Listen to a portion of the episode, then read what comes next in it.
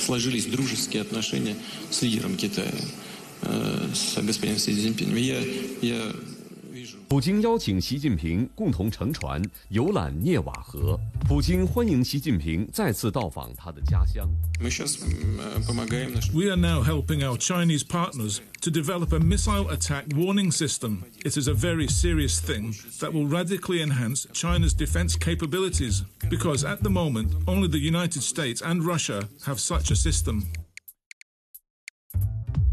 Rusko a Čína si k sobě hledají cestu. Ruský prezident Vladimir Putin v pátek oznámil, že Moskva pomáhá Pekingu vybudovat systém protiraketové obrany, jaký dosud mělo jenom Rusko a Spojené státy. Letití rivalové spolupracují stále častěji i mimo vojenskou oblast. Stejným směrem je vede třeba snaha posilovat svůj vliv v zahraničí, včetně střední Evropy. Na sílící aktivity obou zemí v tomto regionu upozorňují už několik let české spravodajské služby a zabývá se jimi i novinář Charles Clover, který píše knihu o vlivu Číny a Ruska ve světě, včetně České republiky. Jak moc nás mají námluvy dvou velmocí východní polokoule znepokojovat? Je úterý 8. října, tady je Lenka Kabrhelová a Vinohradská 12, spravodajský podcast Českého rozhlasu.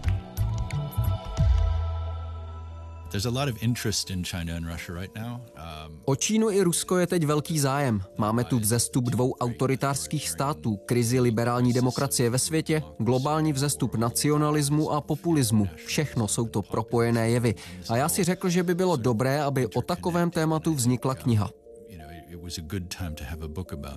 Charles Clover, zpravodaj deníku Financial Times v Číně a dříve v Rusku. I originally started to write about Původně jsem chtěl psát jenom o vztahu Ruska a Číny. Teď je z toho kapitola v mnohem šířeji pojaté knize o nových autoritářských velmocích.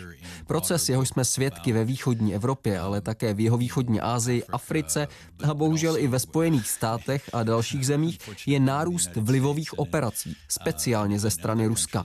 O tom, že se taková operace stala v mojí vlasti, se dozvíte, pokud si přečtete zprávu vyšetřovatele FBI Malera. Štáb současného amerického prezidenta Donalda Trumpa údajně byl v kontaktu s Rusy už před volbami. Záznamy telefonátů a e-mailů prý dokazují nejméně 18 jejich rozhovorů s lidmi napojenými na ruského prezidenta. Uvedla to agentura Reuters s odkazem na zdroje z amerických úřadů. Prezident Donald Trump spojení svých lidí s Ruskem v předvolebním období původně odmítal, pak ale přiznal čtyři schůzky. Nové dokumenty údajně neprokazují žádné porušení zákona. Údajné snahy Ruska ovlivnit volby ve Spojených státech bude vyšetřovat bývalý šéf FBI, republikán Robert Mueller. Um, Podobný proces se odehrál také tady, v České republice a v řadě dalších zemí východní Evropy. Proto je velmi důležité rozumět tomu, co se děje. A je také dobré dívat se na věci pohledem člověka, který má s dotyčnými zeměmi osobní zkušenost. Hodně se toho napsalo o vzestupu autoritářských režimů z americké perspektivy, která si všechno dává dohromady jako nadcházející novou studenou válku. Já si ale nejsem jistý, jestli to je ta správná interpretace.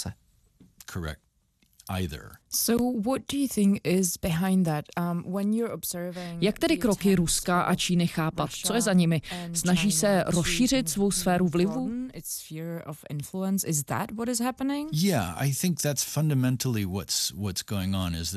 Ano, to je podle mě v kostce to, co se děje. Rusko je z obou dvou zemí rozhodně agresivnější. Čína razí při své velikosti velmi opatrnou zahraniční politiku. Obě dvě země se snaží získat větší regionální vliv, dominovat svým vlastním regionům, vytyčit si sféry vlivu. Rusko v oblasti bývalého Sovětského svazu, Čína v jihovýchodní Asii a jihočínském moři. Část z toho se děje vojensky, toho jsme byli svědky na Ukrajině. Část z toho jsou, plošně řečeno, operace, jejichž cílem je destabilizovat politickou situaci v Evropě nebo Americe.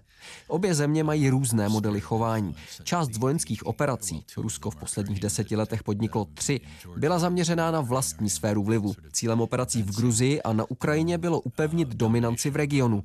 Část kroků, které podniká Rusko, je přímou odpovědí na to, co Moskva považuje za vměšování Spojených států do záležitostí regionu. Tohle všechno je způsob, jakým je možné vytvořit sféru vlivu. Takhle se to dělo v 18. a 19. století. Zaberete si určitou oblast a když se do ní začne někdo vměšovat, vy začnete zasahovat do chodu věcí v jejich regionu. Proto podle mě můžete teď najednou vidět ruské jednotky ve Venezuele. Nebo Rusko pokoušející se destabilizovat evropskou politiku podporou krajně pravicových hnutí a podobně. So when we look at that from the ty se zaměřuješ na střední Evropu, tak když se na to podíváme perspektivou České republiky, jak by měla chápat, o co Rusku a Číně jde?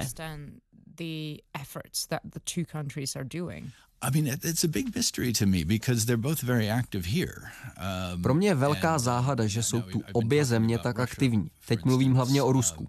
I Čína ale ve střední a východní Evropě vyvíjí velkou aktivitu. Vykolíkovala si země, které ji zajímají. Vytvořila skupinu 16 plus 1, teď je to vlastně se zapojením Řecka formát 17 plus 1. Všechno jsou to země bývalého východního bloku. Čína těmto zemím poskytla speciální privilegia. Prezident Miloš Zeman odletěl na svou pátou návštěvu Číny. Doprovází ho několik desítek podnikatelů a taky dva slavní sportovci. Fotbalista Pavel Nedvěd a hokejista Jaromír Jágr. Podle Hradu je hlavním důvodem návštěvy další podpora čínských investic v Česku a taky účast prezidenta na konferenci o nové hedvábné stezce. Mají víc pravidelných schůzek s vysoce postavenými čínskými představiteli, výměnou za nevíme co. Zajímavé na tom je, že tu vůbec poprvé vidíme rusko-čínské námluvy. Rusko ve skupině 16 nebo 17 plus 1 nefiguruje, ale dá se předpokládat, že Čína s Ruskem celou věc předjednala. Nevíme, na čem se obě země dohodly a s jakým výsledkem, ale v každém případě Rusko s tímhle vývojem nemá problém. Je přitom na místě očekávat, že by se proti takové iniciativě postavilo, pokud by to s ním nikdo nekonzultoval a nemělo by samo v takové oblasti zájem. Je potřeba to vidět tak, že jde o věc, která v regionu střední a východní Evropy, který je dlouhodobě předmětem geopolitických intrik, prosazuje také ruské zájmy. Je to signál nějakého nového rusko-čínského pořádku nebo dohody.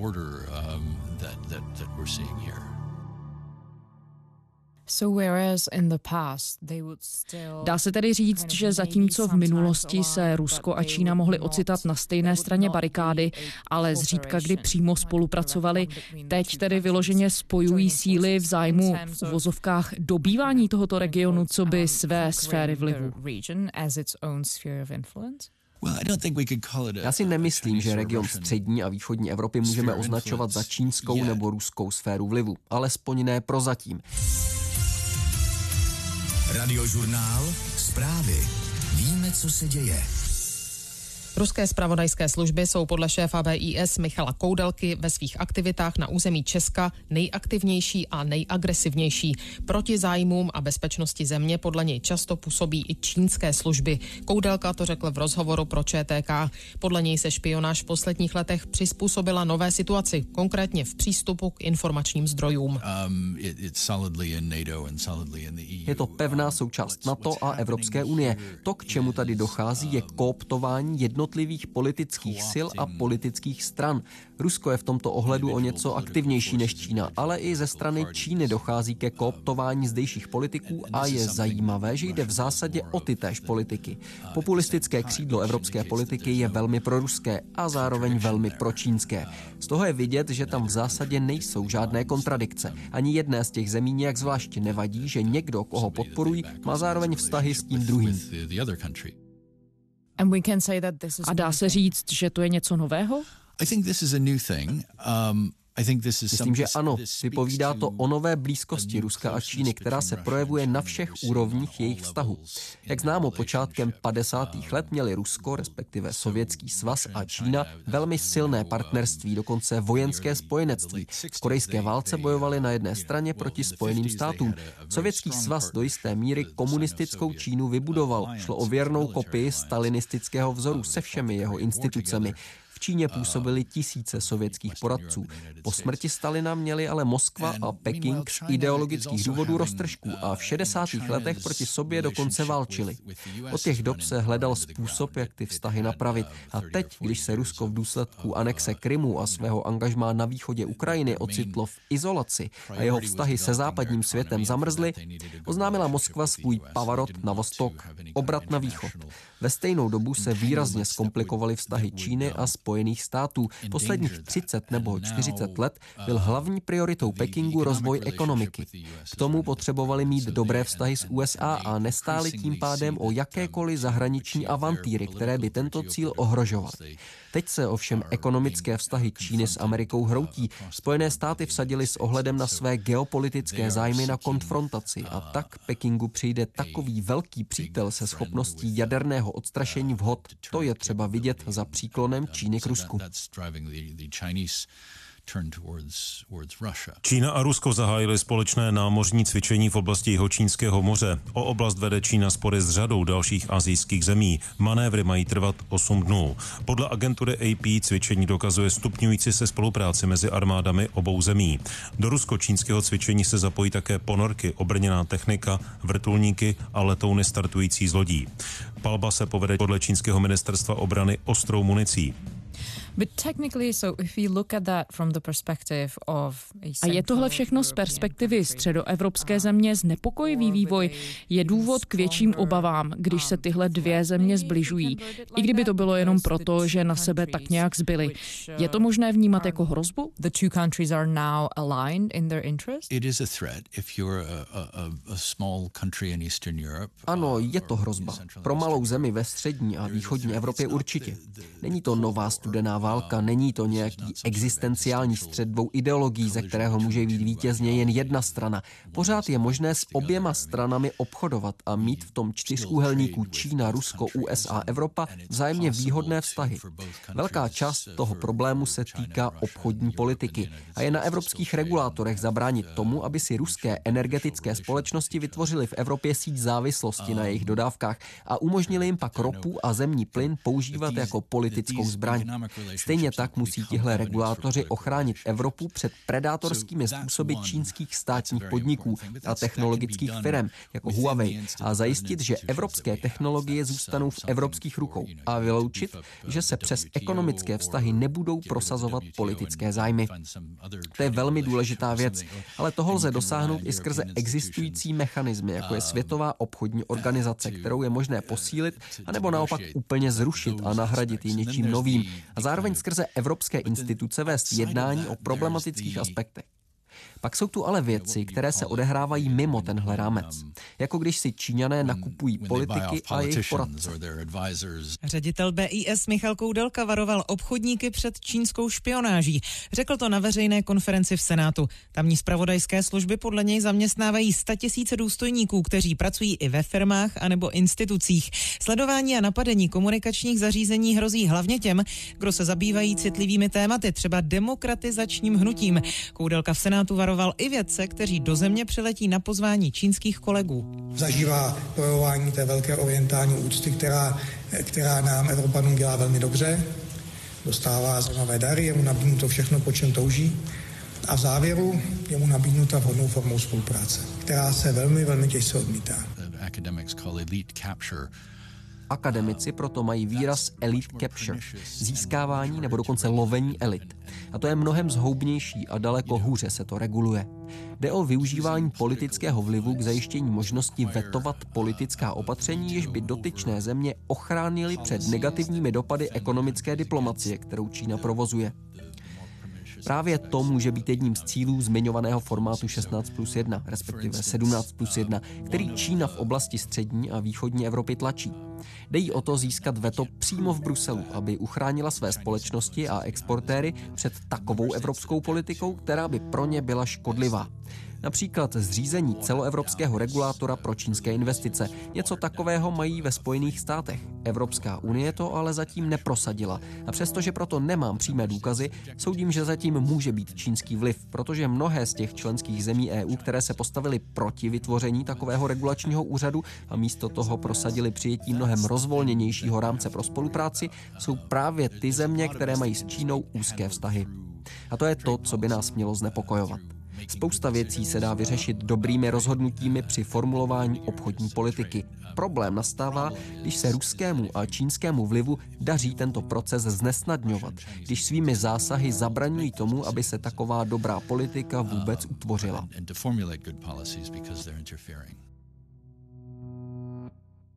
So, as you research um, A narazil si při rešerších ke své vznikající knize na něco, co by tě překvapilo ohledně toho, jak se Česká republika staví k otázce prosazování ruského a čínského vlivu, něco, čím by se odlišovala od ostatních zemí regionu, jako je třeba Maďarsko. other countries from the 16 plus one. Yeah, you know, it's more of a problem in Hungary. Uh, tak v Maďarsku je to větší problém asi i v Polsku. Souvisí to s tím, že demokratické instituce, kde se přijímají rozhodnutí a tvoří se politika, byly v obou těchto zemích v posledních letech poškozeny. Jak je tomu tady, si nejsem jistý. Nejsem expert, pokud jde o Českou republiku. Zdá se ale, že tu je při nejmenším velká snaha ten problém pojmenovat a mluvit o něm, aby se předešlo napadení systému nějakým trojským koněm, který by poškodil politický život v této zemi. A přestože já o ruském a čínském vlivu zpravidla mluvím dost ostře, tak lidé, se kterými jsem tu o téhle věci vedl debaty, jsou ještě mnohem razantnější. Ve srovnání s nimi si vlastně připadám ohledně Ruska a Číny poměrně změkčile, takže bych se neobával toho, že tu vůči těmto zemím chybí ostražitost.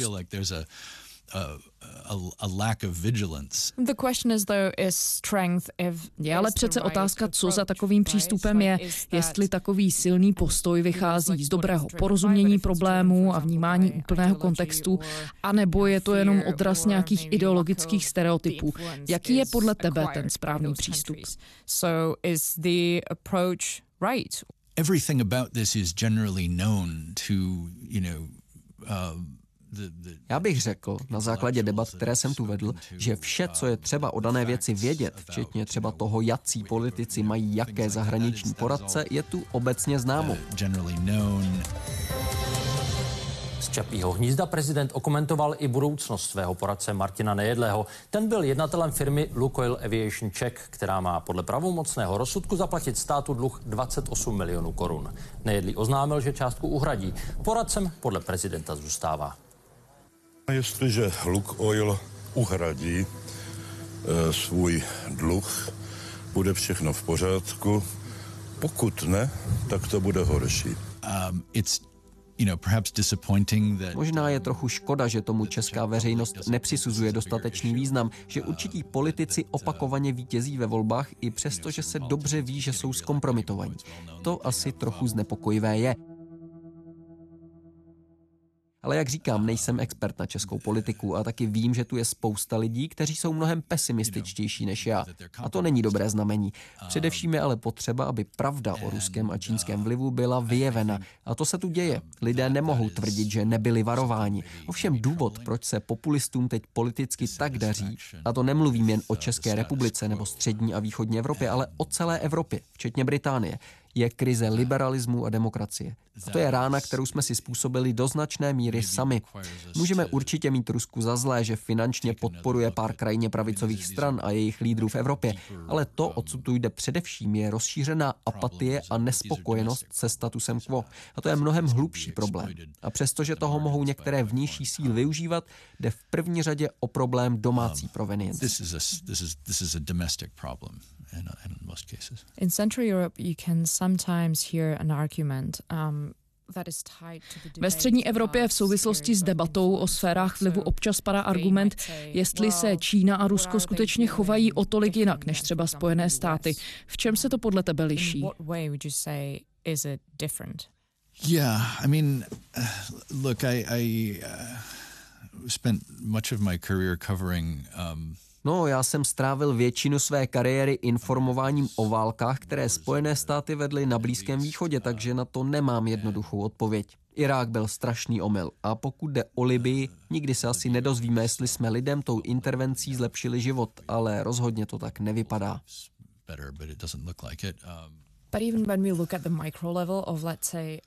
No a když se na to podíváme z mikroúrovně, řekněme politika v České republice, jak se metody a cíle Ruska a Číny liší od kroků, které ve snaze spolupracovat s politickou reprezentací, třeba právě v Česku, podnikají Spojené státy? Yeah, yeah. Well, I guess I guess in in some sense you you I mean the methods in a lot of cases are, are similar. I mean, you know, um, Metody jsou v mnoha ohledech podobné. Existují způsoby, jakými si americké peníze nacházejí cestu do politiky v jiných zemích. Nechci tu teď ale znít jako Donald Trump, který říká, vy zasahujete do našich voleb, ale my to děláme také, takže je všechno v pořádku. Samozřejmě je mezi tím rozdíl. Musíte se ovšem na prvním místě rozhodnout, jestli stojíte o demokracii nebo chcete jinou formu vlády. Pokud dáváte přednost Vladimíru Putinovi, pak si asi řeknete, že je to v pořádku, když se Rusko chová tak, jak se chová. Ale co se týče těch metod, Spojené státy si sami zkomplikovali situaci tím, jakým způsobem v uplynulých letech zasahovali do dění ve světě.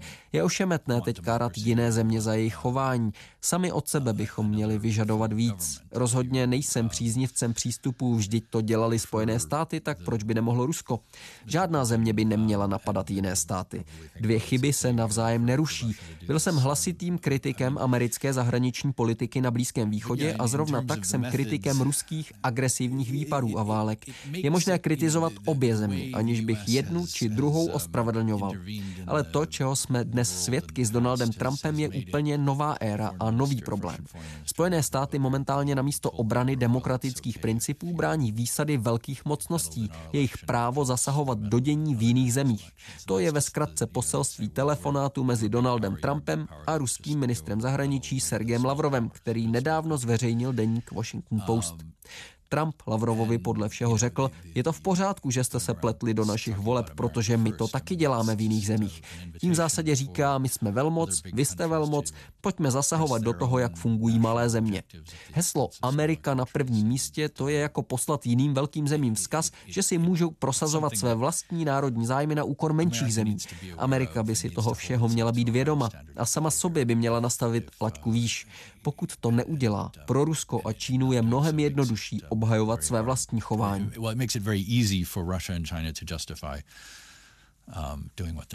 And so in another words, a co z toho vyplývá pro malé země? Že by měly být mnohem ostražitější a mít se na pozoru? Like that? I think that's all you can be. Um, ano, to je jediné, co můžete dělat. Mít se na pozoru a zajistit, aby všichni chápali situaci a věděli, jaká je pravda. Část z toho, co se děje, je důsledkem vnitřních problémů. Krize liberální demokracie na západě je na prvním místě domácí záležitostí. Není to věc zahraničních okolností nebo výsledek ruského vlivu. Liberální demokracie se v posledním čtvrtstoletí příliš zaměřila na abstraktní principy a ne na lidi samotné. Pokud ji chceme zachránit, a já rozhodně chci, musíme ji uchránit nejen od liberálů, Čín a ruských federací dneška, ale také od lidí, kteří tlačí liberální politiku příliš daleko. Využívají liberální demokracii k protlačování nejrůznějších ekonomických kroků, které přinášejí nerovnost a vedly i k současné politické situaci. Po naučení, které si můžeme vzít z Trumpa, Brexitu, Orbána a všech dalších, je, že musíme víc dbát na lidi než na principy.